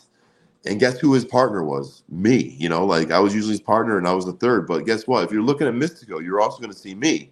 Right. Who at that time, like I said, like it just, I, I kind of hit just like Vampiro hit in the 90s. You know, there's, Right. you know, so It was really interesting at the time, just like because you know I'd seen you in WCW and then seen you in WWE, and then just like a few years later, like hearing these rumblings, like, oh, Mark Jindrak's like a really big star in Mexico now. And I was like, really? That's that seems random. it was weird. Yeah, it was random. It was it was really really random. But uh, but truth be told, like uh, my end towards the end of WWE, like my best friends uh, and travel partners were were Eddie Guerrero and Rey Mysterio. Like I was on SmackDown with them, and it was right before I got released, right before their feud kind of started. You know, Mm. so um, When, I just had they- a really, I just had a really really close tie to the Mexican culture for some reason. You know, like and. uh drawn to it. yeah, yeah, and um, you know, Your, so your wife's Mexican as well, right? yeah, yep. Uh, I met her. She's from Guadalajara, a place called Guadalajara. I met her um, in 2014. Um, you know, we have a child. He's seven years old. Ah, Um, you know, we're obviously here in America already, and she, uh, you know, she's adapted. She likes it. Her English is pretty good. Um, you know, but uh, you know, we have close ties to Mexico always. You know. of course. I was going to say, so you'd already like you'd been in WCW, you were WCW Tag Team Champion, then you did WWE. You'd done, you'd already done like a WrestleMania and a, a bunch of other stuff. So I guess when they asked you, like, "Hey, we want you to go to Deep South," I assume you saw that as like a, a step Well, down, right? Not not really, because at that time, you know, there was some pretty good stars and name like MVP was a rookie there, you know, like Mhm. young MVP. Um it's just like I just kept going, you know, like I, I kept weighing it out. Like I the, the thing I hated the most, I, I didn't I I look back and I didn't hate it. Now that I look back, like OVW and stuff, you know, it was, but like it sucked. Like the first few years of my career, it went from we're in the power plant, and then they think, you know what, WCW's kind of dying, so let's throw these young guys, these athletic dudes on TV. They're green. Let's see if we can, you know, start a fire before and eventually went under. But WWE, we were on TV enough in WCW to where and not paid those big salaries like the big guys were making. Where WWE bought WCW and they're like, you know, Sean O'Haire come with me, Mark Jindrak come with me, Palumbo come with me. Right there, you got three guys six foot six and all 255 and up, you know, athletic, still real young and stuff. Uh, Stasiak, you know, another one. Um, so like early on, like, you know, we got a, a chance right away, just you know, just to go over to WWE. When when um when did you find out WCW was going under, and like what was your reaction, and how long in between that and when did you realize that WWE were going to pick you up? Can you remember all that? Or I just I remember when the the crowd started going down more and more and more and more. Like I, luckily, like I got really lucky when I decided to take the wrestling journey. Um, and I went to the power plant. I started training at the power plant. You know, three four months. You know, bump, learn how to bump and do all that stuff. And one day, like Terry Taylor came down to the power plant and he was like, um, he looks around, he points to me, he points to Mike Sanders, he points to Allan Funk. Um, he's like, you guys want to, you guys want to do uh, TV security at, at uh, Nitro and Thunder? I was like, yeah. And we've got to go on the road.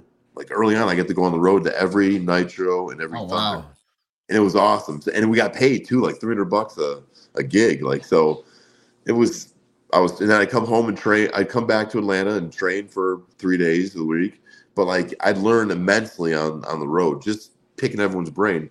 And the great thing about WCW was all the me. I grew up on the WWF, like at that that WrestleMania three era, right around, around there. The my favorite wrestlers are Ravishing Rick Rude, Mr. Perfect Curt Hennig, uh, Million Dollar Man. Um, so when I at that time in WCW, when I go on the road at the bars down downstairs at the hotel and stuff, like I'd get to drink and hang out with Mr. Perfect, Rick Rude. Um, um, I get to hang out with um, who was it like Kevin Nash and Scott Hall. Like I, I like it, it was like a fast track. Like I make the decision to drop out of school, become a wrestler, and then it was almost like validation because I do stuff on TV security uh, my friends would be watching at home. They'd see me walking behind Eric Bischoff or something. You'd see me like, I saw Mark, you know, like, oh, they're like, oh, yeah, they're bringing him along. You know, they've got a plan for him. So it just made like quickly validation, you know. So, um, you know, and then uh, so the power, but the power plant was was just it was kind of fun. It, it was like almost like, and when they threw us all on TV in WCW, it was almost like the first day of school with all your friends you know, like right. We, we, we, didn't have any of those pressures. And probably like on the flip side, we probably got heat or had right. like gave zero fucks. You know, like gave zero fucks, like we zero. What did um, you? Uh, with, Vince Russo was the booker at the time, right? So he would have been the one to bring you on. What, yeah. Did you? Did you have a relationship with Russo? And if you did, like, what was that like? He just he just liked uh, uh like those guys to be. He, he when when he was kind of taking over, he he'd come in the power plant when you know the offices were when the, the new power plant when they when we said they started paying us we're in the headquarters where um, the WCW like offices were as well. Right. And um, you know, so he'd come in and check, you know, when he was doing business or something there or whatever in the office, he'd come and check out the talent and stuff. So he just liked us. He liked our vibe. You know, he came in and it, we, they, we became the natural born thrillers. That's what the, we became. So it was like, uh, you know, it was a youthful like movement kind of, you know, and and that's literally what it was. And um, you know, a lot of people say uh, like they got their, you know, uh, opinion about him and stuff, but like I've always stayed neutral because he gave me my opportunity, you know. So sure, I've always another another fun story too. Like um, as I'm on the subject because because the offices were right where we trained as well um, one afternoon there was uh, one after myself and Sean O'Haire were were training in the power plant. Just nobody uh, nobody was there. It was like after hours, and lo and behold, in comes um, Gene Simmons and his son. And Gene Simmons was there inking the deal for that demon character towards the end Oh yeah. So he just want he wanted to see some wrestling. He's like, I want to see some wrestling. So the office people took to see if anyone was in there, and Sean and I were wrestling. So we did like a little five or six minute exhibition for Gene Simmons and his son. That's it so was pretty funny. crazy. So That's so fun. And this is all when you're like in your very early twenties as well, right? um, yep, it was. I, I got. I was probably about what, 21 years old, I think. I, I signed the contract. My first. I signed my contract um, April 7th, uh, 1999. So at that time, I was um, still. I was 21 years old. It's and my and I actually got my first Nitro. We did like the Saturday night uh, Saturday night wrestling and stuff, or whatever it was, WCW Saturday night, whatever. But my our, my first Nitro was uh, my 23rd birthday. So Wow, it's so that's so young. Have you Yeah. seen? I I I think I meant to send it to you. Have you seen that meme? And it says something like, "You don't know pop music if you can't name this boy band," and it's a picture of the Natural Born Thrillers. Have you seen that? no, I have With, not. your, with your top off, yeah, it was going around kind of viral on at least wrestling viral. Yeah, it's just a picture of like all you natural born thrillers with your tops off, and it's like pretending you're a boy band. It's pretty funny. Did um here's a question. So when you say the natural born thrillers, did they kind of give you like any creative pitch for how it was going to be, or was it literally just a case of you're young guys, you're arrogant, you're athletes, go be you? they they just had like yeah kind of like that and uh you know we it, it was just like we were green all of us were green you know so we just kind of did what they told us to do to the best of our ability and Right. there was a point in time like towards the end like we were literally like we'd be on like six different segments you know through Right. the show and uh so they used to call us like the natural born rating killers i know that was a, a top a top the rating killers and i was like you know what like i was glad we got our chance and and Yeah. um it was like because the WCW was was when time was went down. It had its peak, and, and it just the the business model wasn't wasn't set up like you were kind of paying guys more that were producing less. You know, Right. Yeah. Yeah. Yeah. that's there was a, a point in time where like you, get you get away with the gaga and the oh my god the star factor like oh this is amazing. The factions and stuff you know like oh the, you know and at, at some point in time the guys are getting paid a, you know a few million bucks and just sitting at home not even coming to tv you know guaranteed contracts and stuff. And it just doesn't you know when the ratings were going down it was just like they're bleeding money you know so Right. It's no wonder really that it went out of business. When, Yeah, when, so- when they did, we saw the we saw the writing on the wall. I mean, like we weren't the.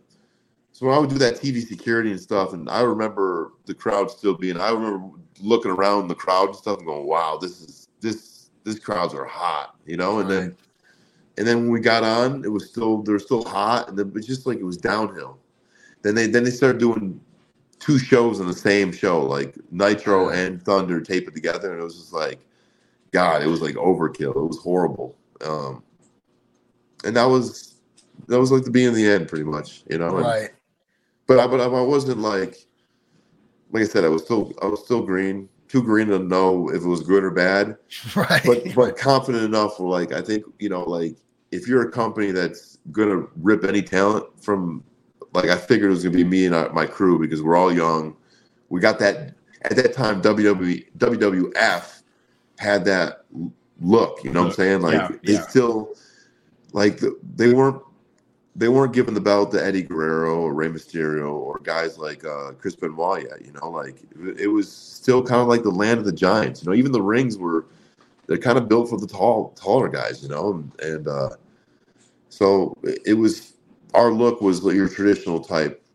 You know, cookie cutter WWE guy. You know, so Were uh, you were you um like oh two part question. So obviously were you like excited obviously when you got the call from the WWE or they, I guess they just told you that they were carrying your contract over and um of course like the first thing you do in WWE is the whole alliance storyline. Um yeah. What did you make of all that? Obviously, I, I think you were in the is it the opener or at least one of the first matches on the Invasion pay per view, working with APA. How was all that? Just going straight into Oh, the sort no, that was um, that was Palumbo and O'Haire. oh, right? sorry, My bad. I worked. I was. I was fortunate enough to guy work guys like more like um, uh, who did I wrestle? Uh, um, Jerry Lynn. Like he was Okay. really easy. Um, But you were a part of the alliance. I definitely remember that much, right? yeah, yeah. But but like I said, like I, my my greenness, we're all you know we're all green in WCW, Mhm. and and a lot, a lot of the older veterans weren't pumping out a decent product either. So it was like. You know, would you rather see a shitty product with a shitty work, uh, with but athletic, rather than guys who don't do anything and shitty? You know, so Right. it just um but when we got to WWE, a lot of us got exposed, you know, like we we we had to go back to we went to OVW and and that's why I, I felt like, you know, we really learned how to work and stuff, you know, like you know, to put on those to put on those TV type matches Right. um, you know, really work a hold rather than just hitting a hold, uh, um, working cameras, uh, things of that sort. But you know, like I was still immature, but I was maturing in one like that was like a wrestling factory at the time. You know, that was when Cena, Batista, Orton, you know, all those guys were there. Be- Shelton Benjamin, Charlie Haas. It was packed with like 25 people that were going to be on TV the next like 15 years of wrestling. You know, so. Um, Did you have to move to Louisville? I did. I moved to Louisville. I still had a house in Atlanta. That kind of sucked um, because I, you know, you want to be home. Like you dream of just, you know, being at home. you know, Right. Because I was still living out of the hotel. It's not like I couldn't go and let me get an apartment. So I have a home and an apartment, and I was, le- you know, so I stayed in one of those like hotels uh, week to week. You know, the Oh, geez. had li- had a little kitchen and stuff, you know, which which I, honestly I like. I like I like I like small like I like hotel rooms. I don't know why. I just I feel comfortable in them, you know. really? Yeah, I enjoy it. I I don't know. I sleep well in them. It's weird. Um, but like yeah, it, it, um, but it was it was you know I, you liked OVW then? yeah I didn't mind it. I didn't mind looking back on it. I didn't mind it. I made friends. You know, like it, it was a chance to reset and almost like arrive again. You know, like I'd already arrived in WCW and then kind of disappeared for a while, and then then I got back on TV and WWE and and um, you know it, it definitely just when people want to the same people that cheer for you, you know, from your hometown and stuff, that when you get on, are the same people that kind of then you're off for a second. They're like, yeah, I knew he wouldn't last, you know, or right. and then you're back, you know, Oh, I know and- that. Yeah. you know. so it was like it, it was, um, but still, like uh, to be honest with you, I, I I didn't love the business, and that you know, if you want to use this for a segue, that's kind of where I went wrong in WWE. You know, like I arguably had a million dollar, multi million dollar opportunity with being an evolution. I was going to say, it seems like you should have made millions of dollars in the wrestling industry. I mean, I'm sure you made some pretty decent money, but I guess I always say with wrestling, you, you've got to kind of love it to really be successful, I feel, right? Absolutely, no, you're just absolutely, your absolutely right. And I, you know, it wasn't. It just wasn't. Like I said, like I, I, my dream was like NBA. Like, Yeah. um, you know, you watch these American sports. Like here in America, like here in America, it's not. You don't. You know, it's a, it's like a novelty. Like you know, it's a, it's very, it's a niche. And if you're not part of that small group, like you, you know, that's what I kind of liked about Mexico. Mexico, like you read the results in the newspaper the next day. Like they they Right. covered it like sports. You know, so.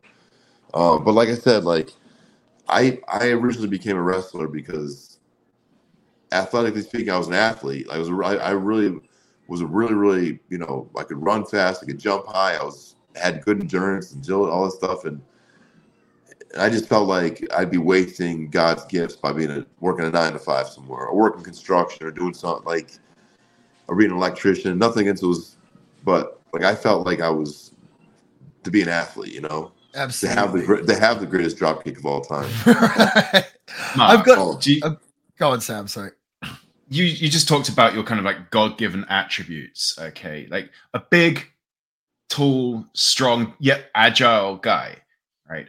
I've got to ask this because this has bothered me for about 19 years and now i've got the opportunity to ask do you feel like they did you dirty on the on Day of Reckoning? You know, the video game. They gave you a 54 in the attributes, and that spoiled You know, my like, I- for about I- 19 years. I I know, like Stacy Keibler had, I think, a str- I way think she, stronger yeah.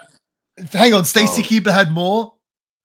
Yeah, oh yeah, yeah. Like, like I was, they made me fucking weak. It's like the greatest injustice in video game wrestling history, in my opinion. And now Yeah. I've got the chance to actually bring it up. But but um, you know, w, WWE um, they they they give everyone the same percentage um, royalties and stuff. So you know, um, whether it had like fifty power or ninety nine power or whatever, like the, the royalty checks were. That's where you kind of make good. it work. Yeah. Okay. yeah. So, So I didn't care. Like I make me okay, as long as you got the, you. I just cared about getting in the game. You know, j- fair get- enough. getting Yeah. on.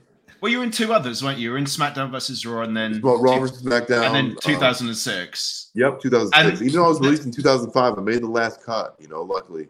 Nice. Yes, they they did. I think they were nice to you in those. I think they give you like 78. I, it's still Yeah. a little low, but they they didn't carry over the 54. Uh, but actually, Yeah. I'm glad you brought this up. Do you have any? So I know nowadays they all kind of like they go in and they spend a day and they get their faces scanned and stuff. Back in the PS2 era and GameCube era, was there anything on your part that you had to do? Was there a day of work when they come to the scan you for Nope. the video game, or did you just sign papers? What happened?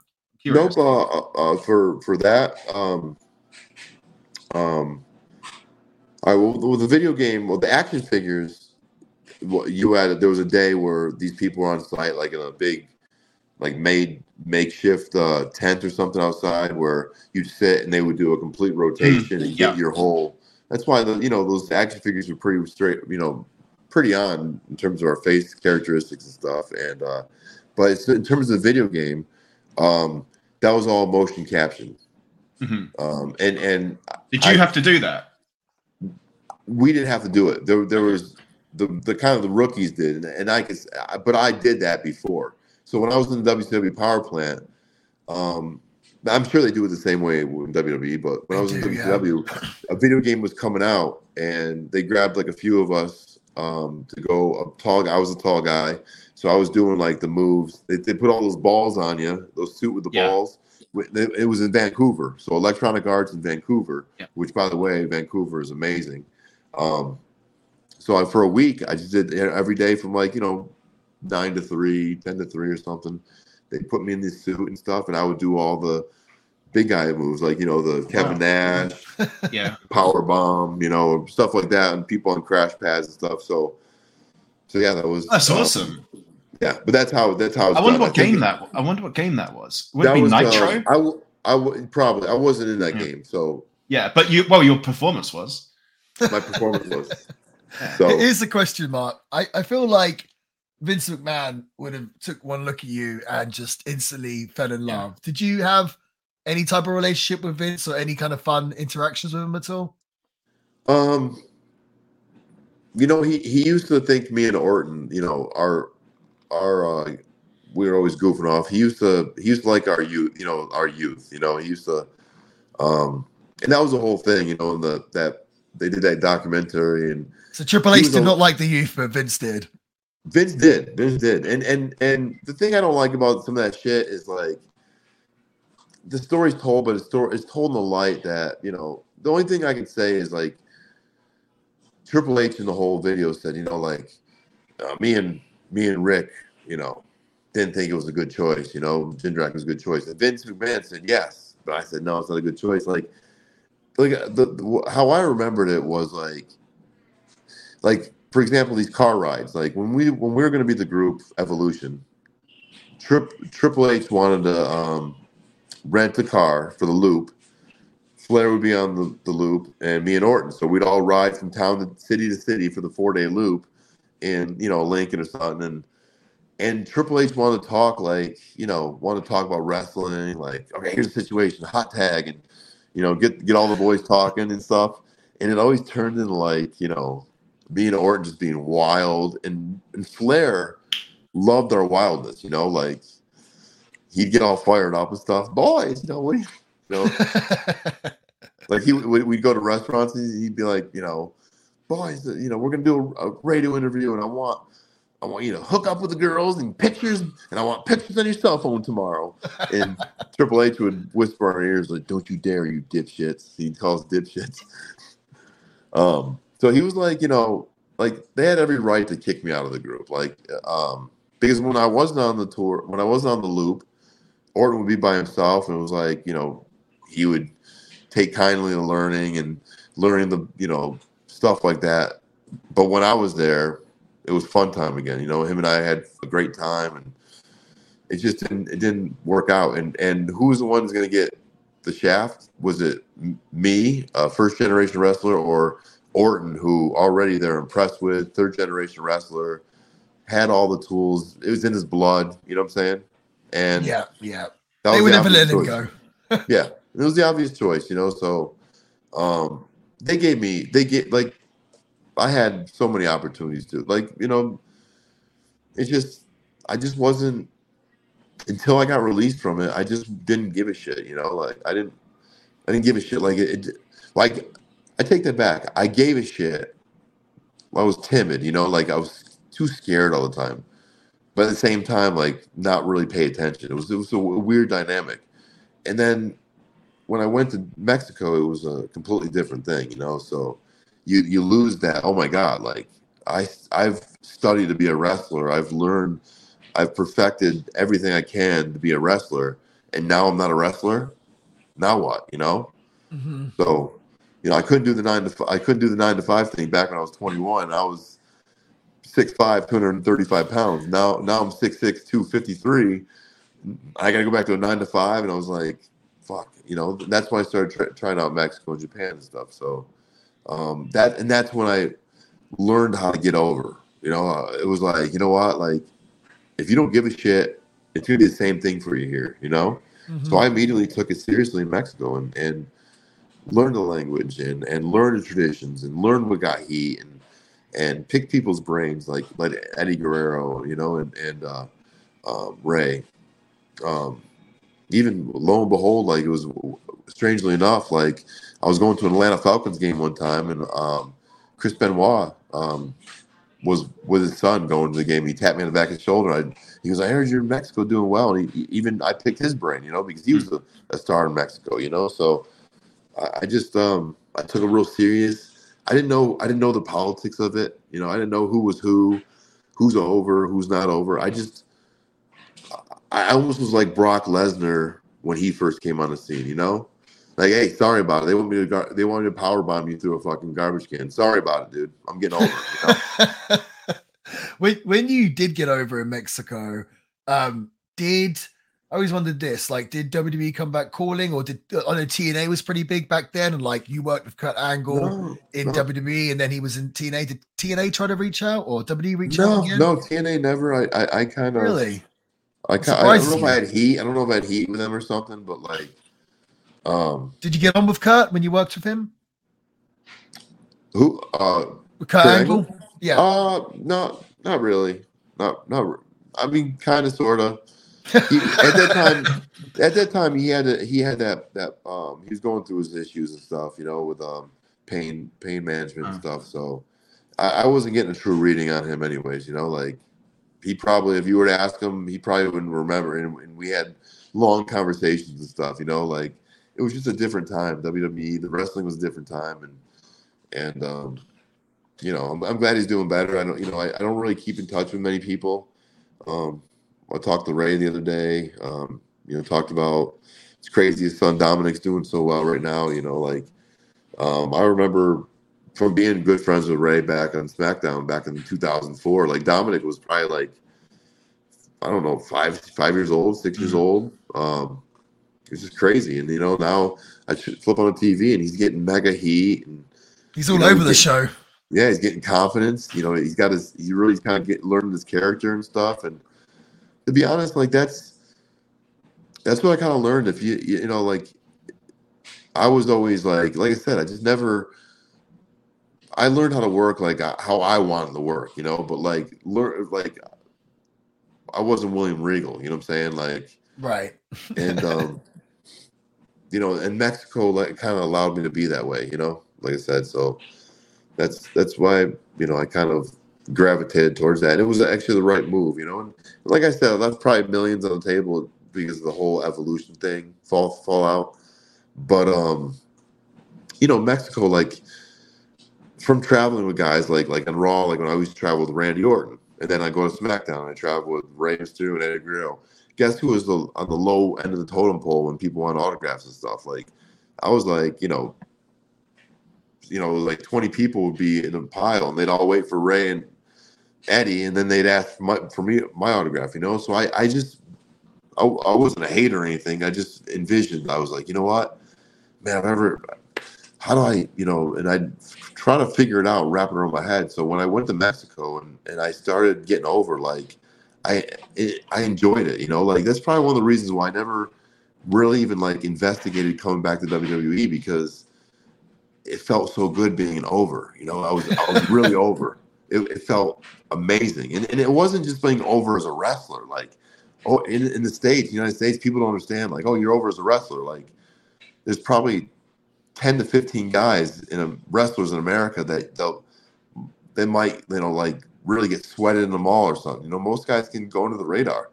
But like in Mexico, like uh, everyone's the average height's like, height's like five foot seven. I'm six six. You know, stick out big time. Yeah. All the wrestlers wear masks. I don't. You know, um, and I was getting mainstream gigs on TV. Like you know, like Good Morning America here to our country is a, yeah. a program called Hoy. There, I would go on that program and just do like the most ridiculous shit. Take my shirt off, flex, talk with my biceps, have my biceps talk Spanish. Oh, and it got over like it got over and so i was getting over in mainstream mexico right. and that was different from you know like it was different than um and that was probably the, the biggest feather in my cap. In 2009 at the height of my popularity probably in mexico wwe was kind of hitting the tv there. Like they, they hit that televisa channel free tv and people just fell in love with it and stuff you know? But like and they did a tour in Mexico. So Rey was there, um, Batista was there, a lot of you know big stars from WWE, and uh, I was there hanging out with them, obviously, and probably I was getting more love than all they were getting love, you know, because I was a mainstream star. You know that goes right. further than the wrestling. Like I was on main hit TV shows, you know, like like number one, and and I was just really really fortunate, you know. And then when then when I got over on the outside my job even became easier on the inside of the ring because right then you know then I would do my like ravaging. I got that ravaging Rick Hick, uh, Rick uh, Rick, Rick Rude hip swivel over, and that was like my like right. like that was my taunt. You know, was, that's all you had to do, really, huh? All I had to jump. do. All I had to do. All I had to do. You know, like the great thing is like I had the girls in my palm my hand, you know. So like sometimes if the crowd was more heelish, rudo-ish, which Arena Mexico was a tough arena, you know. Mm-hmm. And I'd be getting the boo sometimes. The boo birds would be out, boo. But I would do one hip swivel, and five thousand girls would just swallow that. Ah, would just swallow those boos alive. I'd be like, "Shut your mouth, clowns! I own your ladies. I own your ladies." But it was a That's, great time and and Rocky, and then, you know, Rocky. I had Rocky Romero and Alex Koslov. They were my best friends there, and it was just a really, really great time, man. So, I guess just to sum things up, so like your whole career, you know, you're in WCW, you're in WCW. You won the tag titles in WCW, right? Yep. Yep. Yeah, you won the tag titles.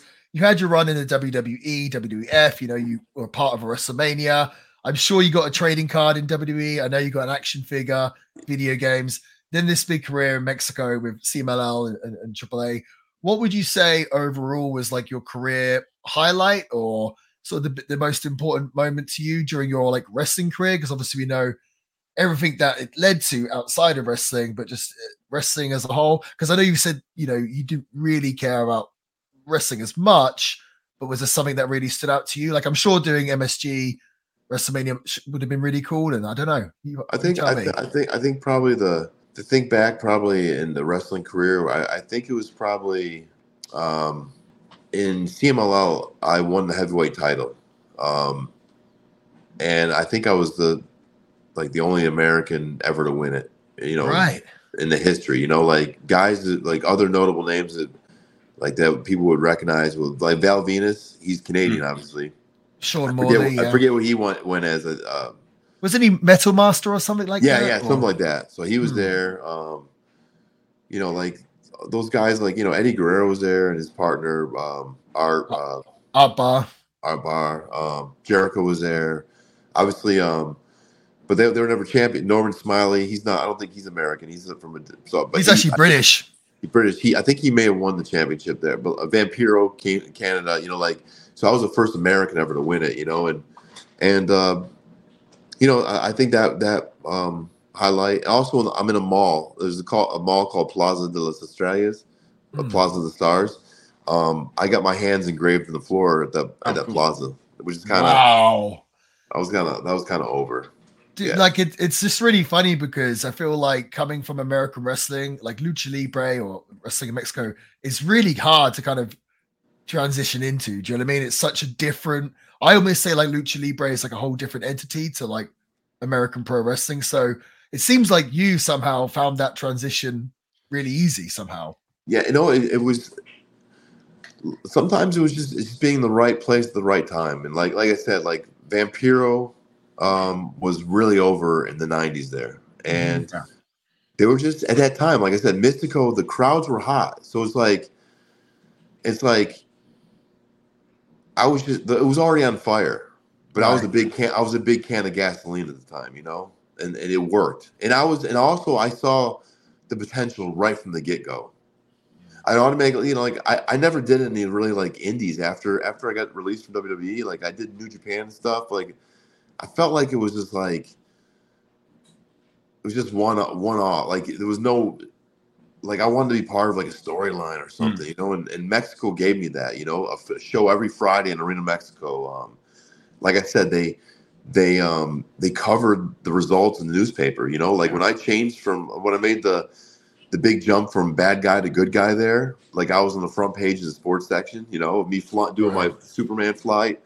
Um, it was just everything just worked. It just it just it worked. The right place, right time. Uh, you know, um, and, then sometimes timing is just everything. You know, obviously I put work in and Sure. I, you know, but like it just was perfect. The perfect situation. Uh, that ramp was there for my dive. Uh, it just, um, I, I, I started, I started learning how to really like high fly, like do planches outside of the ring and stuff, cross bodies outside the ring. Because these Mexican guys, they, they're they're crazy, you know, like right. They land like cats. I've seen so many guys almost eat shit, and somehow they always land all right, you know, like right. Yeah. Yeah. the worst the worst fucking muffs ever and they they always are all right you know so so i i you know th- that probably my whole highlight i would say it's just mexico in general like Yeah. know, Yeah. because because one thing is for like everybody especially in my time you know tna was on the up but like it wasn't a, a player a major player yet. Like wwe Right. was the end all be all. After wcw went out it was the end all be all. And in everyone's mind it was five plus five. That's the only way you get to 10 five plus five. But like i i went and did it eight plus two you know? Like there's Right. other ways you know it, there's other ways to do it you know? Like th- th- then uh, some guys started doing new japan you know? Like you know guys that weren't really they're kind of dragging their feet with in the united states. Like a guy like tama tonga or uh, juice robinson or something where they're like not really getting the rotten and developmental. They say you know what? They'll give me a chance in fucking new japan. Like things started popping up like that. Like and and you know i think in the from the time i first went there to like the time i left complete overhaul of integration. Like uh, like all the styles just it's crazy how many people came through cmll over the years you know from Oh yeah. Prince Devitt, um, aka Finn, you know, Finn Balor, uh, um, you know, guys like like TNA actually came in and did some like they um, did a whole like uh, AJ Styles was there, you know, like guys came through all the time, like uh, and uh, it just it's crazy how everything right now is just so global, you know, it's it's awesome and it, like it's so crazy that WWE definitely isn't the, just five, you know, there's now there's you can even get over on the indies and make a good living on the indies sometimes. Yeah. Oh you know, yeah. like if you're smart about it, and now you know, like in, in uh, especially with monetization of like uh, you know social media and stuff, and and it's just a lot of avenue for guys uh, to make make a, a living and earning, you know, for their family. So so it's great, um, you know.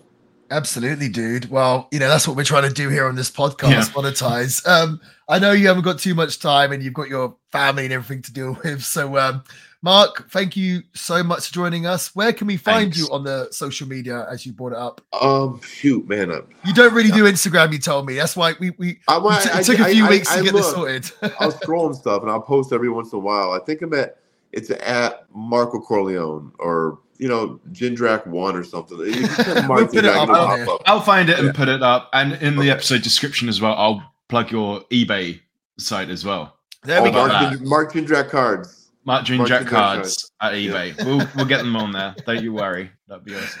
And when are those when are those uh, next dates, the Robles promotion ones? Or where are they? Um, tho- those dates are going to be uh, February 16th, 17th, and 18th. That's Mexico, Mexico City, Saltillo, and Monterrey, Mexico. f- I think I might be booked somewhere else that weekend already, but if I'm not, I'm going to text Robles and try and get on them. Get on there, man. I'd love Get to on see you there. again. That would be maybe, awesome. could, maybe you know, maybe we can turn that three-way dance into a two-on-two. You know, There we go. I can do a hip swivel. I can do it. Puke up a lung. yeah, absolutely. Awesome. be- well, thank, uh, thank Yeah. you so much, Mark. Really appreciate time. You've been great, very generous with your time, and very honest. So thank you so Oh, much. thank you. Marty. Thank you, Sam. Definitely. Uh, Thank you good so luck to your much, Mark. program and stuff. And uh, I'll, I'll be checking it out, man. Awesome. Thank Thank, you. you. Mark. Thank you. Thank Take you, care. bro. Later. That interview was really fun, right? Really cool. I loved it. Awesome, awesome Yeah. interview with Mark Jindrak. I want to thank him for giving us that time. Very Yeah. open, very honest, intriguing. Huh? You just think after this interview, I just was left a question in my head, like, man, if he, if he just, you know, cared more about wrestling, he probably could have been such a Mm. big superstar. But it's just, I guess it just wasn't for him, and that's that's okay. Do you know what I mean? He's into something else, but he definitely had the potential to be like multi-time world champion and everything else. So it's interesting to think what could have been, but at the same time, just talking to him, it sounds like he's had a really incredible life and career. Yeah. Seems really happy doing what Yep. he's doing now. So I think that's really, Awesome. really cool. Do you ever, when you ask a question, you don't know where it's going to go, and then they reveal something that you find really interesting that you've never heard before? Like when you talk about Shane McMahon measuring him touching the the ceiling pole, like at the stadium. Do you ever think afterwards, it's like, oh, I wonder, like, if I asked a different question, what other kind of slice of trivia would we find out or bring into the world about this wrestler that no one's ever heard of before? Like, you can Oh. go, really go down the rabbit hole thinking about that, can't you? Hundred percent, hundred percent. I mean, this is the thing. You know, we we could have spoke to Jindrak all night, and it could have been Right. a three or four hour interview, and you know, I'm sure he'd have more than enough stories just to keep going and going. But and you Yeah. know, we could have discussions, debates, everything else. But obviously, it's a podcast; we can't go too long. So, but I thought that the hour that we did have with Jindrak, he he gave us a lot, and it was For a sure, really yeah, intriguing great. story. Well, everyone, we hope you have an amazing new year. I'm afraid that's all we've got time for today. Today's episode is number 26, so Mm-hmm. we've officially been around now for half a year, six months, and I think that's a pretty cool accomplishment. So, if you've enjoyed the podcast, please give us a review on Apple Reviews or wherever you want to review. That would be great. A five star review that would really help us with the algorithm. And also, if you want to email us, where should they email us, Sam? at mail at thevillainpod.com. M A I L at thevillainpod.com. Yeah, drop us an email and let us know what you've enjoyed in the last six months and uh, what you want us to keep doing. Maybe what you would like us to stop doing. We're always open for honest critique here on the show. So let us know. Let us have it. But sure. I, I hope if you made it this far, then you enjoy the podcast. So yeah. And if you've made it this far and you've got these burning critiques, yeah, let us don't suffer in silence. let us know. awesome. All right, Sam. have a great right. new year. Yeah, same to you, mate. And everybody listening at home, have a good week. Till next week.